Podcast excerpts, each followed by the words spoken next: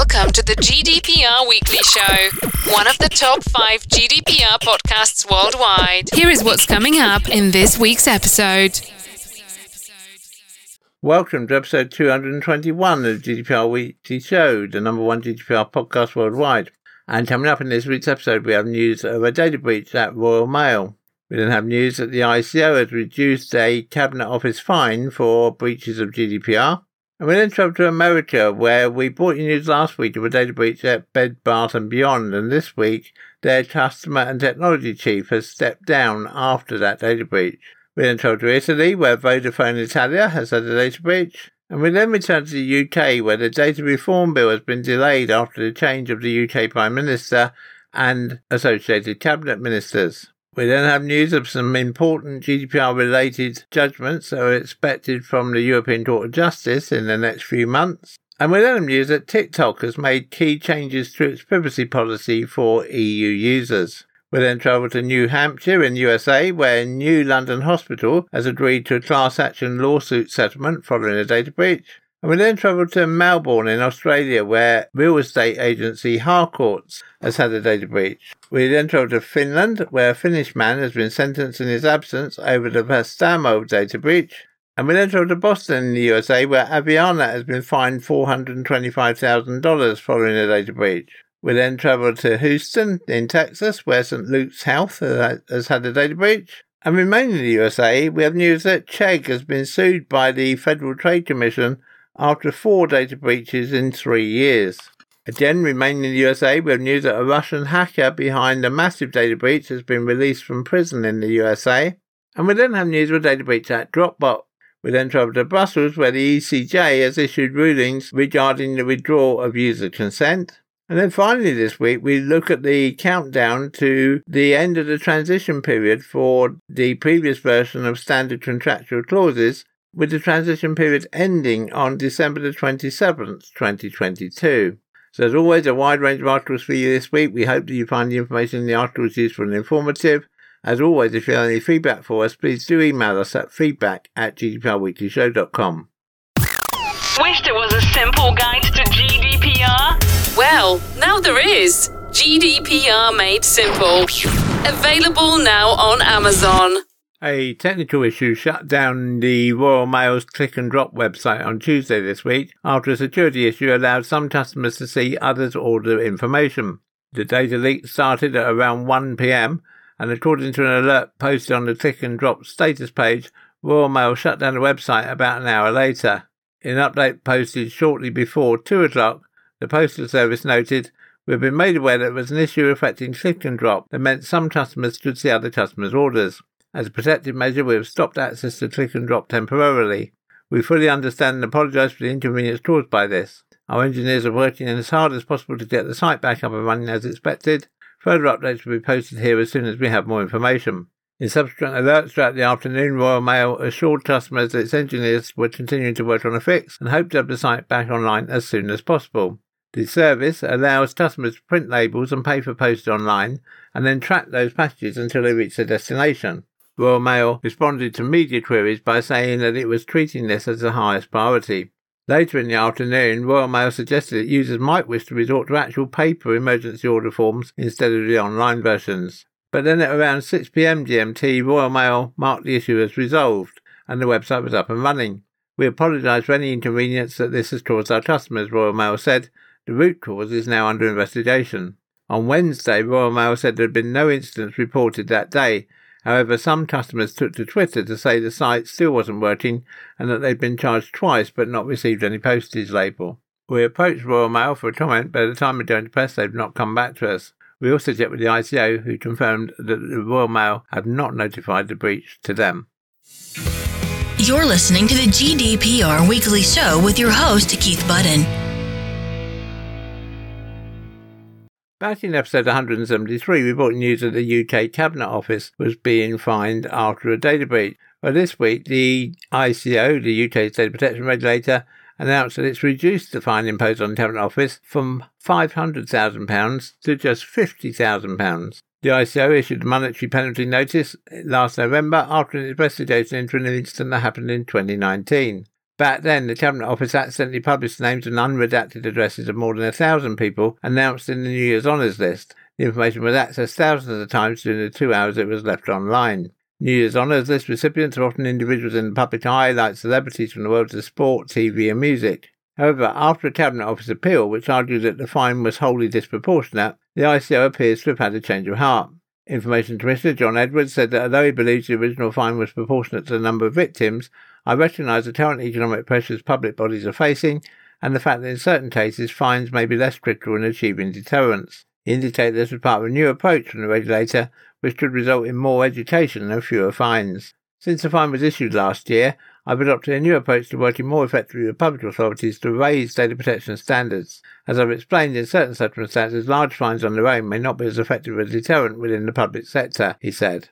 I'm willing to use my discretion to reduce the amount of fines on the public sector in appropriate cases, coupled with better engagement, including publicising lessons learned and sharing good practice. That approach has already been visible with the ICO's move to reduce a massive £784,000 fine levied against the Tavistock and Portman NHS Foundation Trust to just £78,400. It also declined to fine two government departments in September for persistent failures to respond to Freedom of Information requests. Although the Information Commissioner is appointed by the government, the ICO is nominally an independent authority, a non-departmental public body reporting directly to Parliament. Last week here on the GDPR Weekly Show, brought news about data breach at Bed Bath and Beyond. On Wednesday this week, Bed Bath and Beyond said its customer technology chief, Rafeh Masood, would be stepping down. Regarding the incident last week, it said it's still reviewing if the drives had any sensitive or personally identifiable information. Masood's resignation, effective on December the 2nd, was not the result of any disagreement with Bed Bath & Beyond on any matter related to the company's operations, practices, or financial statements, the company said in a regulatory filing. If we get any further update from Bed Bath & Beyond, we'll of course bring it to you in the next available episode of the GDPR Weekly Show. Contact us on helpdesk at gdprweeklyshow.com to Italy now, and Vodafone Italia is sending customers notices of a data breach, informing that one of its commercial partners, 4B SPA, who operates as a reseller of the telecommunications services in the country, has suffered a cyber attack. According to the notice, the cyber attack took place in the first week of September and resulted in the compromise of sensitive subscriber details. The exposed information includes subscription details, identity documents with sensitive data, and contact details.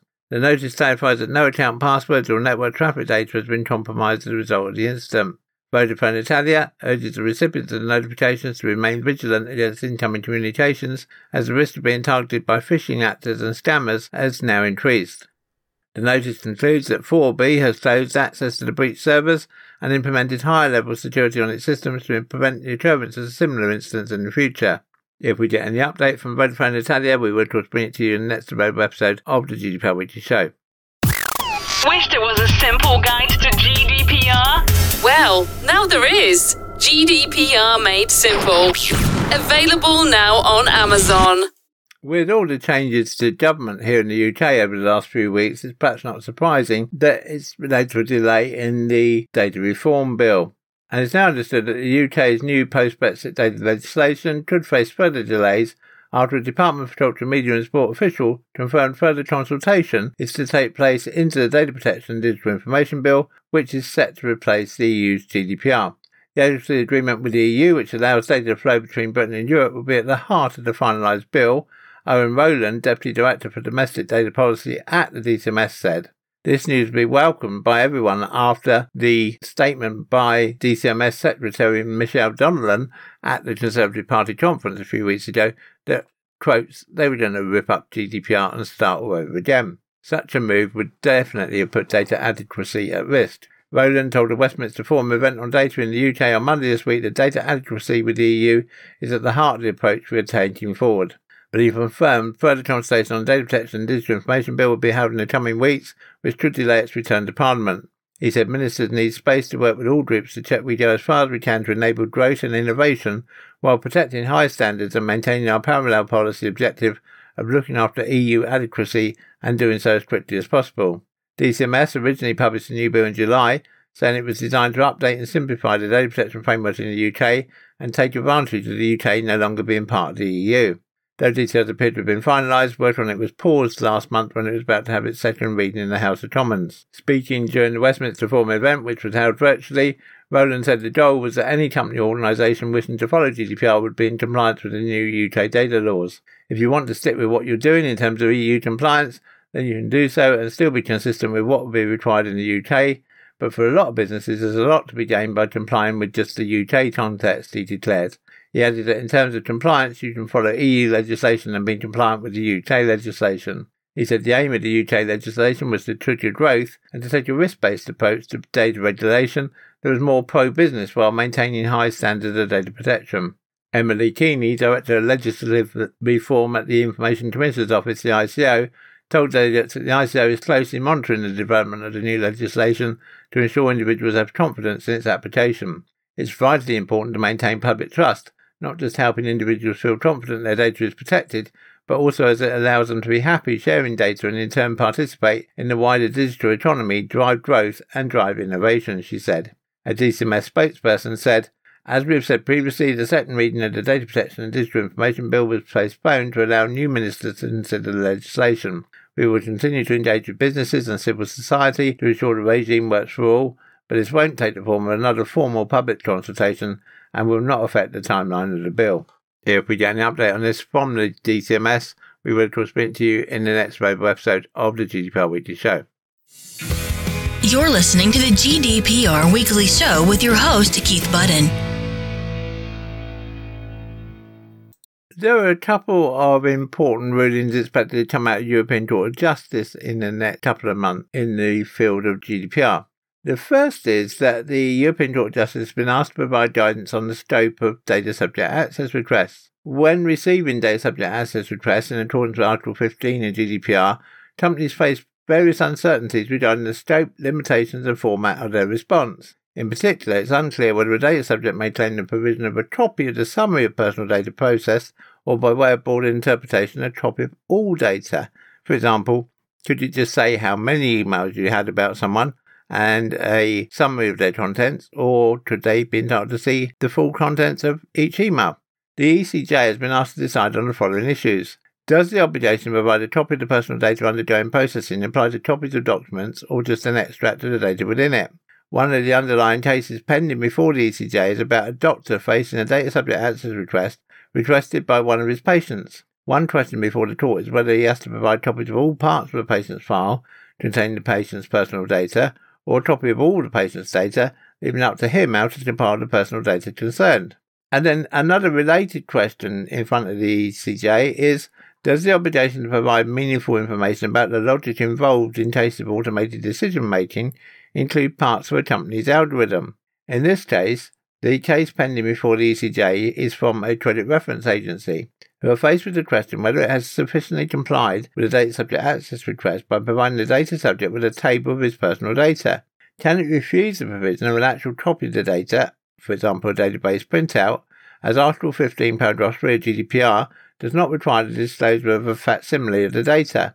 Even if it would have to provide a facsimile, can it rely on trade secret protection to refuse the data subject access request, as a facsimile would reproduce the logical mathematical links of the individual data records? And then the final question that the court is being asked is Is the controllers use the log data, personal data, within the meaning of Article 15, paragraph 1 of GDPR? In this particular case, a customer issued a data subject access request to his bank, requesting not only information on which of his personal data has been processed by the bank, but also the names of the bank employees who reviewed his personal data. Is requested log data personal data of the customer and therefore subject to the data subject access request or not? Or is it simply the personal data of the respective employees? Regarding the access to the user log data, the Advocate General's opinion on the case is expected to be delivered on the 15th of December 2022. The European Court of Justice's judgment on the matter will most likely follow no later than June 2023. For the other two questions, neither a date for the Advocate General's opinion nor indeed a date for any oral hearing at the European Court of Justice has been set at the present time. The other ruling that's going to be important is, and this relates particularly to German and Austrian law, whether when imposing a fine against a company, it's necessary for the data regulator, so the ICO in the case of the UK, or the Berlin Data Protection Authority in the case in question in Germany, to identify who of the company's management team, or directors if you like, was negligent. In the case in question, the Berlin Data Protection Authority had issued one of the first hefty GDPR fines in Germany, some 14.5 million euros, against a real estate company without establishing a breach of duty on the part of a board member or their legal representative. As neither a date for the Advocate General's opinion nor an oral hearing has been set at this time, it is unclear exactly when the ECJ will issue a decision in this matter. When we get any update on any of these from the ECJ, we will of course bring them to you right here on the GDPR Weekly Show. TikTok yesterday announced a change to its privacy policy for users in Europe, which for the first time names China as one of several third countries where user data can be remotely accessed by certain company employees to perform what it claims are important functions. The change has landed months ahead of expected movement on a year long investigation into the platform's data exports to China under GDPR. The GDPR probe into the legality of TikTok's data transfers to China is being led by Ireland's Data Protection Commission, the DPC, TikTok's lead privacy regulator in the region, which opened its inquiry just over a year ago. The DPC says that it expects its TikTok data transfer inquiry to progress to the next stage in the coming months, with a draft decision slated to be sent to other EU DPAs for review in the first quarter of 2023. The Article 60 review process could lead either to confirmation of Ireland's draft decision, which would then, in relatively short order, allow for a final decision to be issued, potentially before the middle of 2023. However, if other EU regulators raise objections to Ireland's draft decision, the inquiry would have to move on to an Article 65 dispute resolution process, which could add many more months to the process before a final decision would be issued.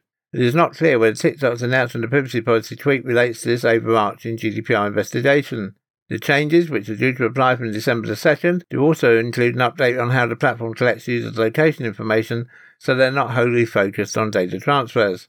But a disclosure of China accessing European user data would also be a not very subtle attempt to preempt regulatory enforcement over its data transfers and try and soften a future blow by being able to point to steps already taken to improve its transparency with European users.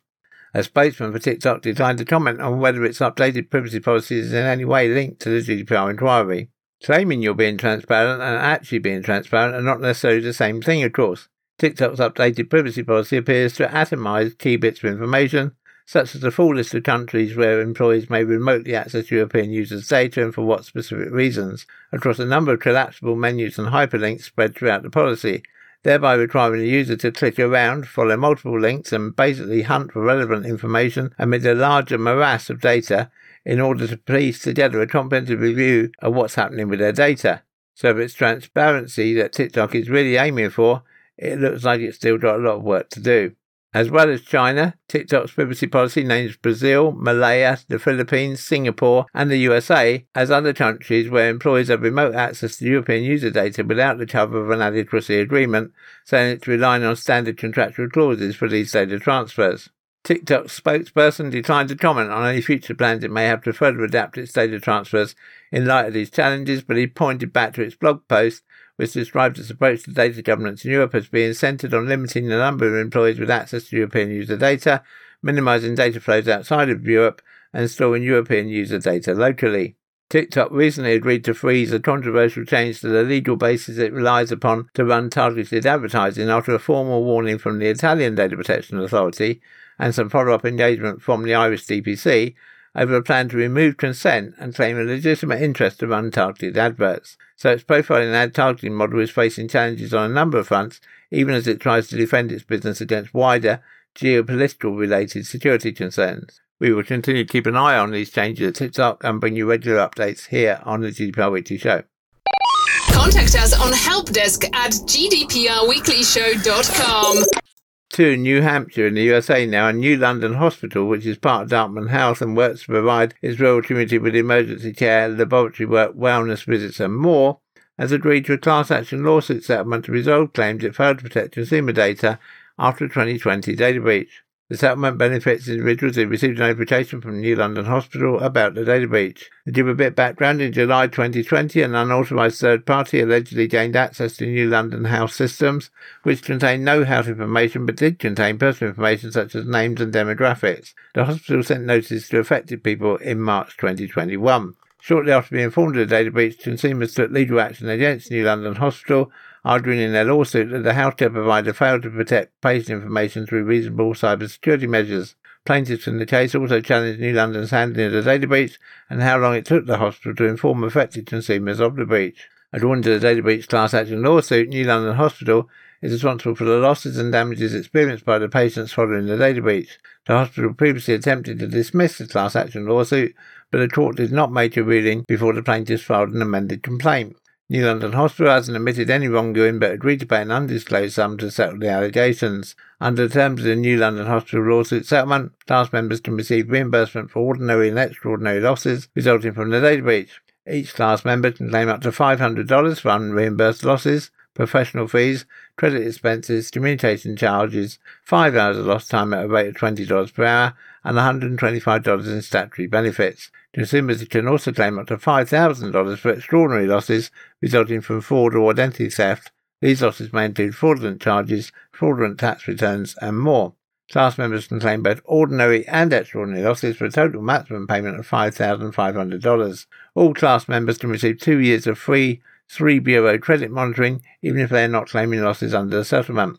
The deadline for exclusion of objection is December the 7th, 2022, and the final approval hearing for the New London Hospital lawsuit settlement is scheduled for January the 27th, 2023. In order to receive settlement benefits, class members must submit a valid claim form by January the 8th, 2023. Wished it was a simple guide to GDPR? Well, now there is. GDPR Made Simple. Available now on Amazon to Melbourne in Australia now, and real estate company Harcourt has confirmed a data breach at its Melbourne city office, potentially exposing the personal information of tenants, landlords, and tradesmen to hackers. The franchisee became aware on October 24th that its rental property database was accessed by an unknown third party without authorization. For tenants, the personal information potentially breached includes names, addresses, email addresses, phone numbers, signatures, and photo identification joined to an email sent by the office to its customers and circulated online. For landlords and tradesmen, the data comprised bank details as well as names, addresses, email addresses, phone numbers, and signatures. It comes two weeks after security experts and tenancy advocates raised concerns about the potential of data breaches in the real estate industry, which of course we mentioned here in the GDPR Weekly Show. The New South Wales government has backed stronger protection of renters' information as a result. The company said the rental property database was used by a representative of administrative support service provider StaffLink and accessed by an unknown third party. The company blamed a representative of StaffLink using their own device for work purposes rather than a company issued device. The company said a comprehensive external investigation led by cybersecurity experts is underway. Each Harcourt office operates an independent franchise with its own separate operating and IT systems. Harcourt Australia Chief Executive Adrian Knowles said dealing with the incident was the company's top priority. We understand people will be deeply concerned and upset about this data breach. I would like to offer our sincere apologies to everyone who has been inconvenienced as a result, Knowles said. We are working closely with the franchisee to ensure that all impacted individuals are advised of the incident.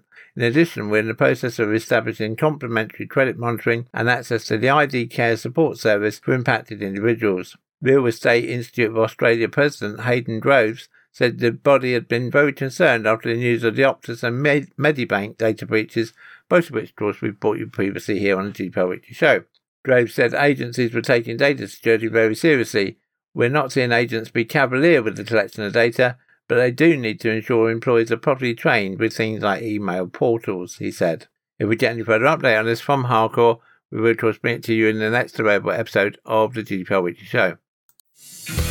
You're listening to the GDPR Weekly Show with your host, Keith Budden.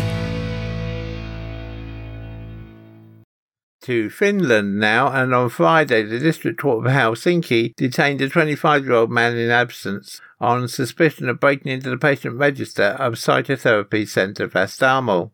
The Finnish man is suspected of aggravated computer break-in, attempted aggravated extortion, and aggravated dissemination of information violating personal privacy. Investigators at the National Bureau of Investigation, the KRP, are also looking into its possible ties to extorting and disseminating information on victims of the hacking. The man is believed to be living abroad and an international warrant for his arrest has been issued. Our understanding is that he was living abroad when extortion took place, but where he was when the data breach itself happened at the turn of 2018 and 2019, we don't have a clear understanding of yet. Marko Leponen, the officer in charge of the pre-trial inquiry at KRP, said on Friday. Although the man was identified as a possible suspect relatively early in the large-scale inquiry, the investigators had to rule out a number of other names that emerged during the inquiry. The probable cause for which he was detained in absence wasn't confirmed until very recently, revealed Leponen. The investigators have yet to determine how much the suspect profited from the offence because not nearly all of the victims have reported the offence to the police. Leponen said the number of offences reported in the case stands presently at approximately 10,000, low compared to the 33,000 whose personal and patient details were reportedly obtained in the breach. We don't have a precise understanding of the victims who paid ransom to the perpetrator, he added. We're talking about pretty marginal sums, though. Our findings suggest that about 20 to 30 people have paid a ransom. He declined to comment on whether the inquiry has uncovered other possible crimes, citing ongoing investigations by foreign authorities. Psychotherapy Centre Vastaamo was declared bankrupt in early 2021, a couple of months after first reports of the large-scale data breach had emerged. The service provider had stated that its patient database was infiltrated first in November 2018 and then again in March 2019. Ville Tapio, a former chief executive of Vastaamo, has been charged with data protection offences over the vulnerabilities that resulted in the leak and the publication of sensitive information on thousands of patients. Prosecutors have described the state of information security at the company as chaotic. It's understood that the man suspected of hacking into the patient database has an exceptional criminal record with offences dating back to his teens. The District Court of Espoo in 2015 found the man guilty of 50,700 counts of aggravated computer break-in, aggravated interference with communications, aggravated fraud, aggravated message interception and computer break-in, handing him a suspended prison sentence of two years. In 2020, he was convicted of making false police reports to send law enforcement authorities to private residences in the US and reported an unfounded bomb threat to American Airlines. The man has appealed against that ruling. If we get any further update on this, we will of course bring it to you in a future episode of the GDPR Weekly Show to Boston in the USA now, and a Georgia based home health and hospice care company will pay $425,000 after it failed to implement proper security measures to protect the personal information of patients and employees, Attorney General Maura Healey announced today. The complaint and consent judgment against Aveanna Healthcare LLC entered today in Suffolk Superior Court was a series of phishing attacks that impacted more than 4,000 Massachusetts residents. Aveanna is a national provider of pediatric and adult home health care, operating in 33 states with Massachusetts offices located in Brockton, Plymouth, Shrewsbury, Springfield, Waltham, West Springfield, and Worcester. The AG's office alleges that in July 2019, Aveanna employees began receiving fraudulent phishing emails designed to cause the recipient to provide credentials, money, and or sensitive information. Companies have an obligation to put the right security measures and systems in place to prevent hackers from accessing sensitive information, said Attorney General Healey. As a result of this resolution, Aveanna will ensure compliance with our strong data security laws and take steps necessary to protect its employees and the private data of Massachusetts residents moving forward. The private information, which may have included social security numbers, driver's license numbers, financial account numbers, and health information such as diagnosis, medications, and treatment records of more than 4,000 Massachusetts residents, including patients and employees, was potentially accessed by the hackers. In one instance, a phishing email was sent to employees that appeared to come from Aveanna's president. The attacks continued into August 2019, by which point more than 600 phishing emails had been sent to employees. Employees' responses to these emails resulted in hackers obtaining access to portions of Aveanna's computer network. The hackers also tried to defraud employees by logging into Aveanna's human resources system and altering individual employees' direct deposit information. In response to the incident, Aveanna provided affected Massachusetts residents with two years of free credit monitoring. The Attorney General's office alleges that Aveanna was aware that its cybersecurity required improvement, but had not implemented new changes to improve it by the time the phishing attacks occurred.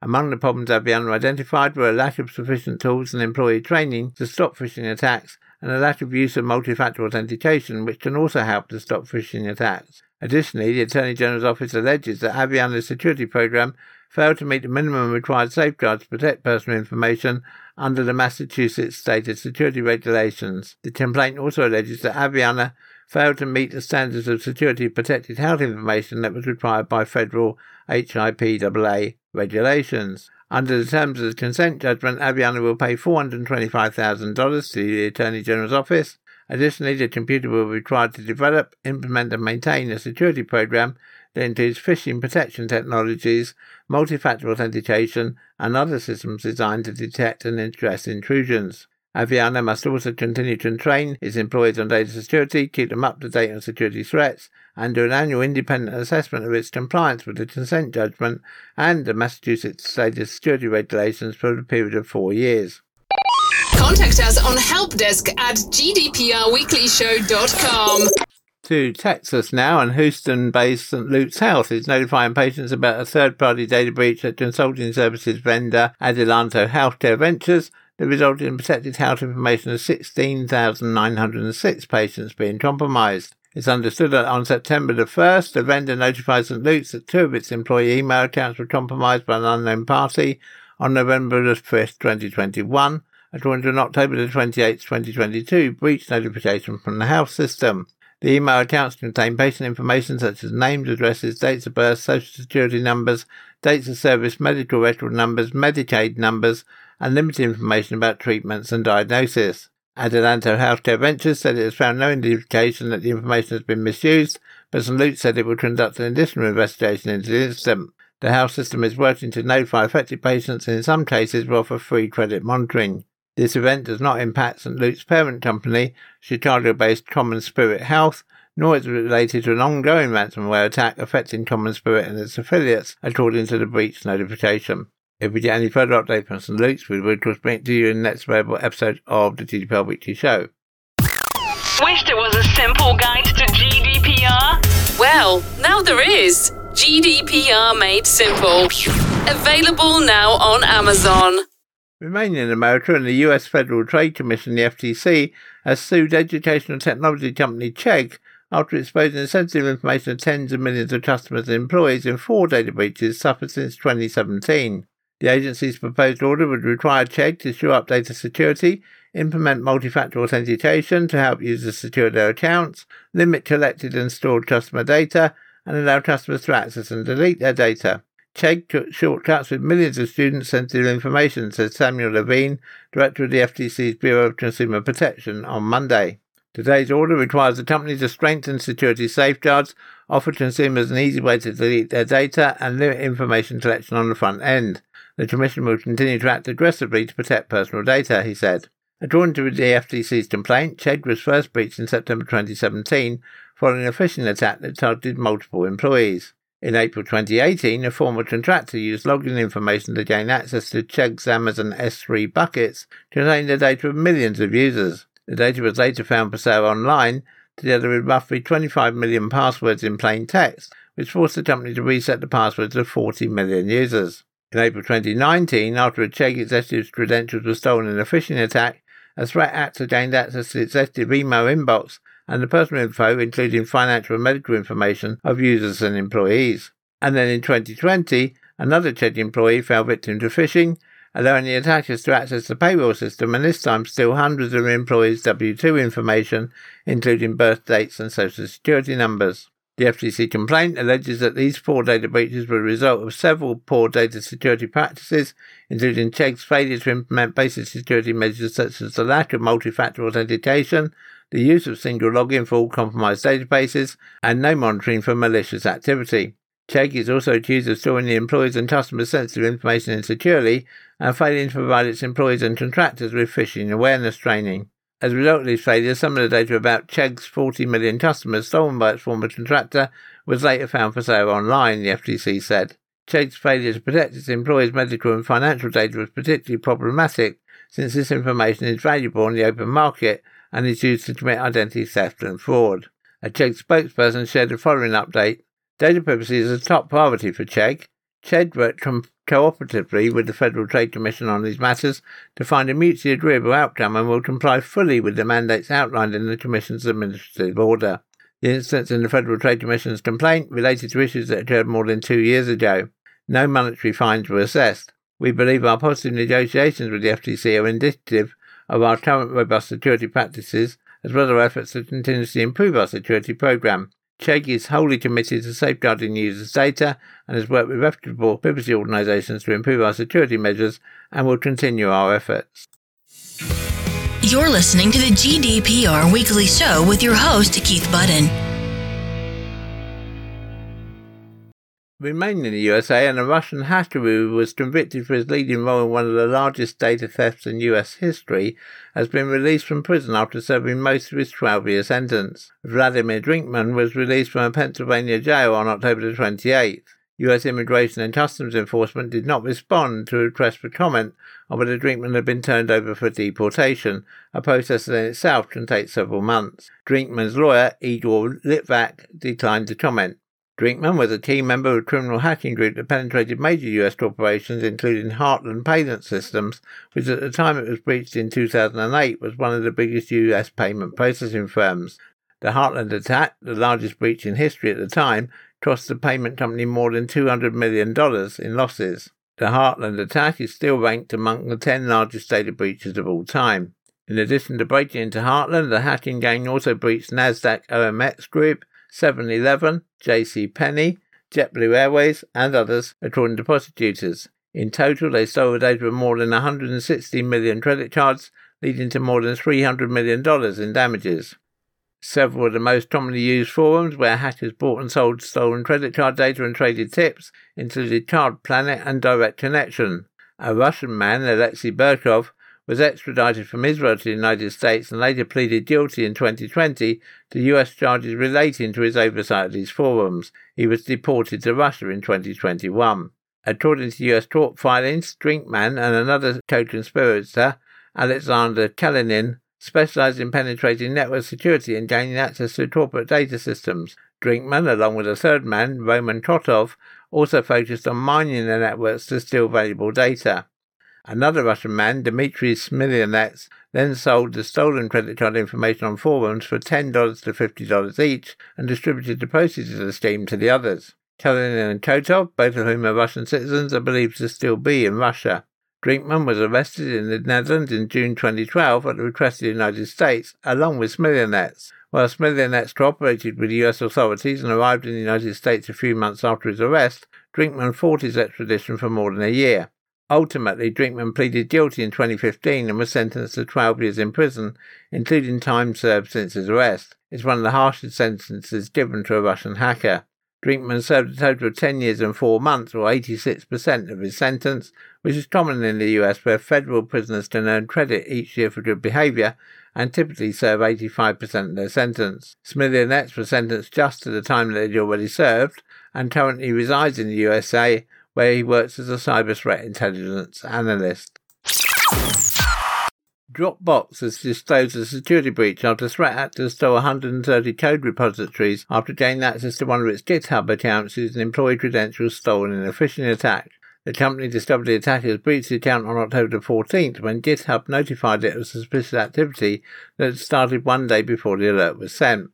To date, our investigation has found that the code accessed by the threat actor contains some credentials, primarily API keys, used by Dropbox developers, Dropbox revealed on Tuesday.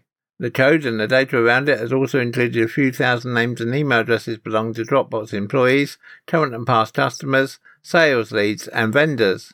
But Dropbox was keen to put this into context by reminding us that it has over 700 million registered users. The successful breach resulted from a phishing attack that targeted multiple Dropbox employees using emails impersonating the CircleCI continuous integration delivery platform and redirected them to a phishing landing page where they were asked to enter their GitHub username and password. On the same phishing page, the employees were also asked to use their hardware authentication key to pass a one-time password. After stealing the Dropbox's credentials, the attackers gained access to one of Dropbox's GitHub organizations and stole 130 of its code repositories. These repositories included our own copies of third-party libraries slightly modified for use by Dropbox, internal prototypes, and some tools and configuration files used by the security team, the company said. Importantly, they did not include any code for our core applications or infrastructure. Access to those repositories is even more limited and strictly controlled. Dropbox added that the attackers never had access to any customer accounts, passwords, or payment information, and its core applications and infrastructure were not affected as a result of the breach. In response to the incident, Dropbox is working on securing its entire environment using web authentication and hardware tokens and biometric factors. In September, other GitHub users were targeted in a similar attack, impersonating the CircleCI platform, and asked them to sign into their GitHub accounts to accept user terms and privacy policy updates to keep using the service. While GitHub itself was not affected, the campaign has impacted many victim organizations, GitHub said in an advisory note at the time. GitHub said it detected content exfiltration from private repositories almost immediately after the compromise, with the threat actors using virtual private networks or proxy services to make tracing them more difficult. You're listening to the GDPR Weekly Show with your host, Keith Budden.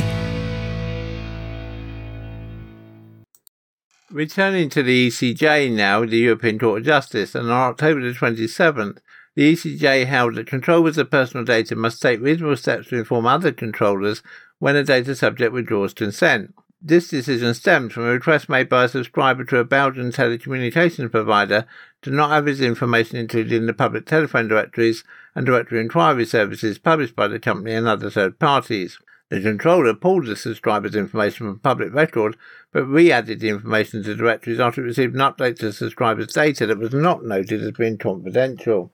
The subscriber submitted multiple requests for its data to be removed and submitted a complaint with the Belgian Data Protection Authority. The Data Protection Authority ordered the company to take remedial action and fined it 20,000 euros for infringing several provisions of GDPR.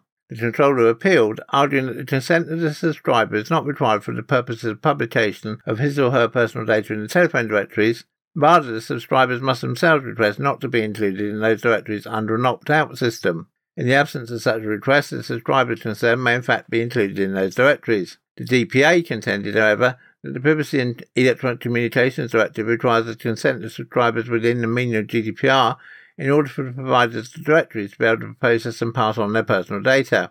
The Brussels Court of Appeal referred questions to the ECJ for a preliminary ruling after determining that there are no specific rules concerning the withdrawal by a subscriber of his or her statement of wishes or that consent. The ECJ determined that controllers of personal data must get consumers informed consent before publishing their information in a public directory. Further, the ECJ determined that such consent can be extended to any subsequent processing of data by third parties, provided the data is processed for the same purpose to which the consumer consented. However, consumers can withdraw consent at any time, and controllers are required to make reasonable efforts to notify third parties, including search engine providers, that are making use of the subscriber's information to withdrawal.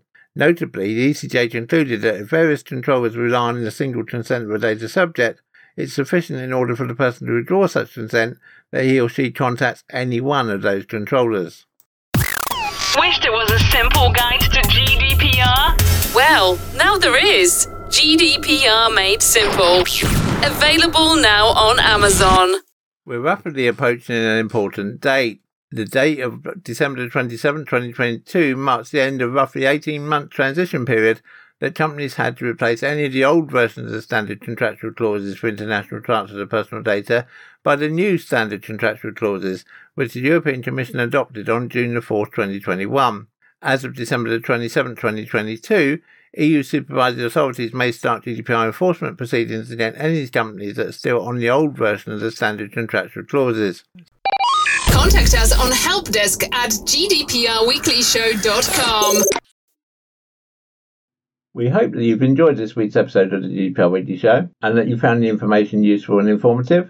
We do really appreciate your feedback, so please do email us at feedback at gdprweeklyshow.com with any comments you might have about the articles we've raised this week, or indeed any suggestions you might have for improvements to the show. The GDPR Weekly Show is a Insurity production Please be advised that any advice given during the show is general in nature and should be not be taken as specific legal advice. You should always seek legal advice according to your own specific circumstances. Until next time, bye bye.